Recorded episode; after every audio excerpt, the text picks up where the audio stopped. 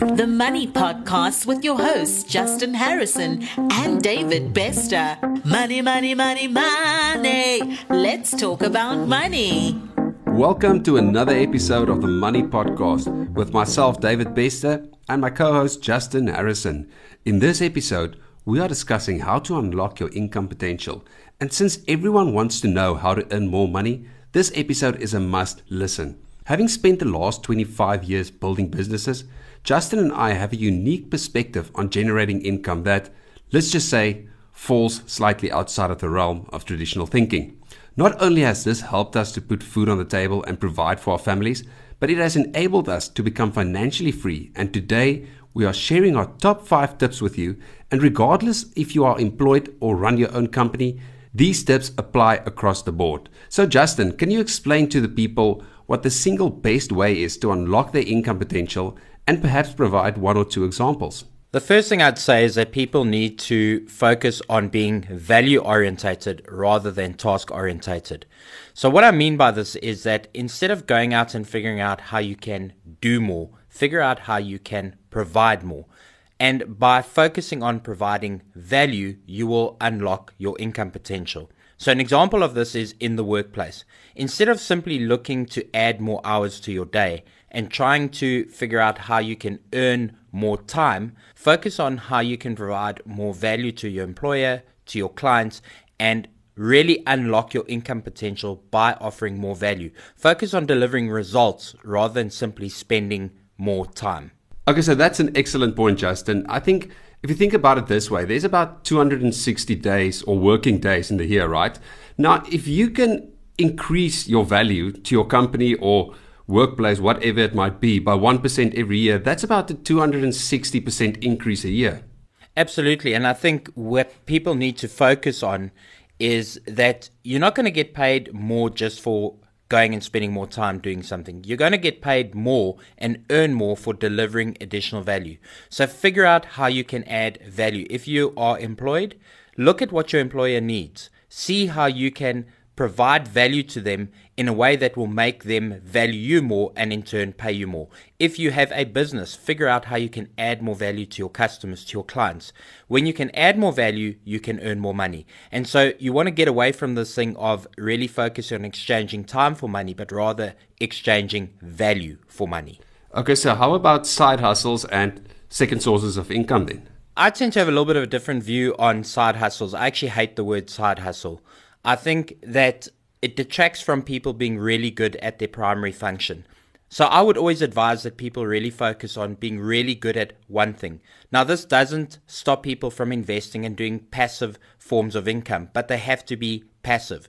If you do something that requires an extreme time commitment from you in terms of a side hustle, what it's going to do is it's going to start taking away your focus and your attention from the primary thing that puts food on the table. And I've seen this time and time again where people start focusing on their side hustles, they actually start destroying careers because their time is divided. So by all means, go and invest in property, go and invest in the stock market, do passive things to earn additional income, but do not take your time and invest it into side hustles. And that's one of the reasons why I hate the word side hustle. I think the word side hustle by itself, the term, really detracts from people becoming really excellent at their primary thing. And you're going to make your most amount of money. You're going to absolutely quantify and qualify what you do by focusing on one primary thing. So basically, it's an opportunity cost, right?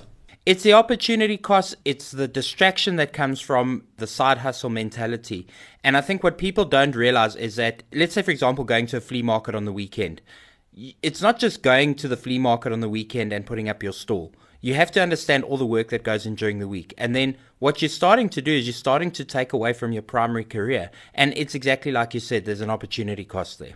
I think a classic example of that is vending machines. You always see that when you're looking for for side hustles, right? The first thing that basically comes up is vending machines. But what people don't realize is there's actually so much work that goes into these things. You have to service it, you have to count it every single month. It's just a mission, right? And it's basically costing you the opportunity of learning something else or upskilling yourself. Correct. So, what about upskilling to advance a career? Is it a good or bad idea?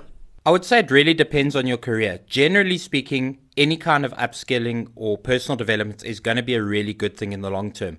I would challenge people to look at their careers and see what kind of longevity is in their career. See how far into the future you predict that you're still going to be in that career. If you're going to be in this career and you feel that it's going to be a lifelong career, an example of this is sales. If you're a salesperson, you probably know you're going to be in sales for the rest of your life. So do that and upskill yourself as much as you can. However, if you're in something that is a little bit more temporary and less permanent, and perhaps you see yourself undergoing a career change over the next 10 years, then I would say upskill yourself, but do it in a slightly different way. You need to think a little bit more laterally. You need to think about how you can upskill yourself in a way that would also provide a skill set that you can take to a new career. Yes, I think that's a really good point. And personally, I think if you are in a career that you absolutely hate, then I think upskilling is also a, a, great idea, right? As long as you're upskilling to a different career path, then yes, absolutely. But if you're in a career that you hate, then my best suggestion to you is to start looking where you intend on going and then focus on the skill set to get you there. However, if you're in a career that you absolutely love, then you need to go and find all the skill sets that you can acquire to make yourself the best in that career. And that is ultimately going to unlock your value and it's going to allow you to earn more. Yes, well, that's one thing that all millionaires have in common, right? Is they become really, really good at something and then they become an expert in that field. It takes 10,000 hours minimum to become a perfectionist at a specific task. So if you go and add that up over the number of working hours, working days in a year, you'll know how many days you have to work to really become good at something. Okay, now how about exiting a business or career to go on a whole new path? Generally speaking, I would say this is a really bad idea. 99% of the times, it's a really bad idea. But there are exceptions, depending on a person's age, depending on the career that they're in, depending on the qualifications and the skill set they have. So there's a lot of variables that go into this answer. But basically, what I always tell people is stick to what you know, stick with what you've learned, and move laterally. So, an example of this is if you were, say, for example, a lawyer or a GP, a doctor. One of the things that you could do to start moving laterally in your career is you could go and study a second language. Now, what that would enable you to do is it would enable you to pretty much stay more or less within the same career, but allows you to move laterally. Perhaps you can go and practice in a new country. Perhaps if you're employed by a company that's looking to expand internationally, it will allow you to have a skill set that will take you abroad. So I'd really challenge people to think laterally in terms of upskilling themselves and getting additional skills rather than simply exiting what they know. Stick with what you know. It's taken a lifetime to develop what you know. And those are choices you made early on in your career. And chances are you're probably best sticking with them in 99% of the cases. So basically, if you are doing it, it should be a calculated risk, right? Which means that you are skilled and you know a lot about the path you are entering. Absolutely. I think the biggest mistake people can make is to simply go into something brand new because it's almost as if you're starting right from the very beginning. Yes, indeed, you'll have certain life skills you can bring to the table, but at the end of the day, you're going to be starting all over again. And that is one of the biggest ways to destroy long term wealth. So basically, it takes 10,000 hours to become an expert at something, and now you have to start way from the beginning again, becoming that expert in that field, right? So you have to undergo that whole 10,000 hour learning experience again. I would agree 100% with that. So, what is the quickest way for someone to increase their income potential? Great question. And this is probably the one thing that separates wealthy people from poor people. You need to become a problem solver. Doesn't matter what your qualification is, doesn't matter what your career path is. If you focus on solving problems, you will ultimately unlock your income potential.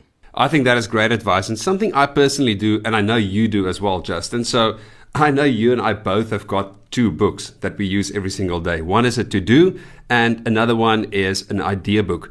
So, what I do every day is I try and write down 10 ideas because that forces you to think about new ideas and to think about solving problems. And I think it's so easy when you are an employee to go into your place of work and simply clock your hours and do your task. And I think that's where people become bored and that's where people go to die in terms of their careers. If you can come to work every day with a renewed sense of problem solving. If you go into the world, just look around you. I have this constant curiosity about me.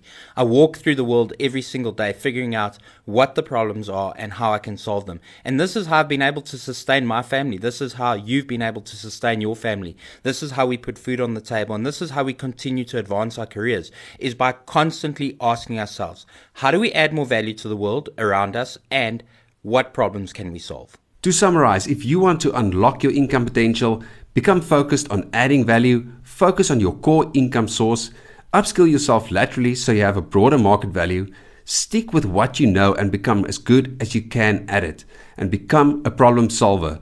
Unlocking your income potential is about being focused, it's about being dedicated, and it's about doing good work with passion. Skills and knowledge can only take you so far, and unlocking your true value is about adding value. In the next episode of the Money Podcast, we are going to teach you how to negotiate anything like a pro using the hacks and tricks that we have built up over decades of negotiating. From lowering your rent to getting the best deals on anything, this episode is going to be an absolute cracker. So tune in next week for another episode. And in the meantime, if you would like to connect with us directly, please visit our YouTube channel or Facebook page. Links will be supplied in the show notes. You've been listening to the Money Podcast. To get access to our future episodes, please subscribe to our podcast via your podcast app and be sure to check out our YouTube channel, Global Money Academy.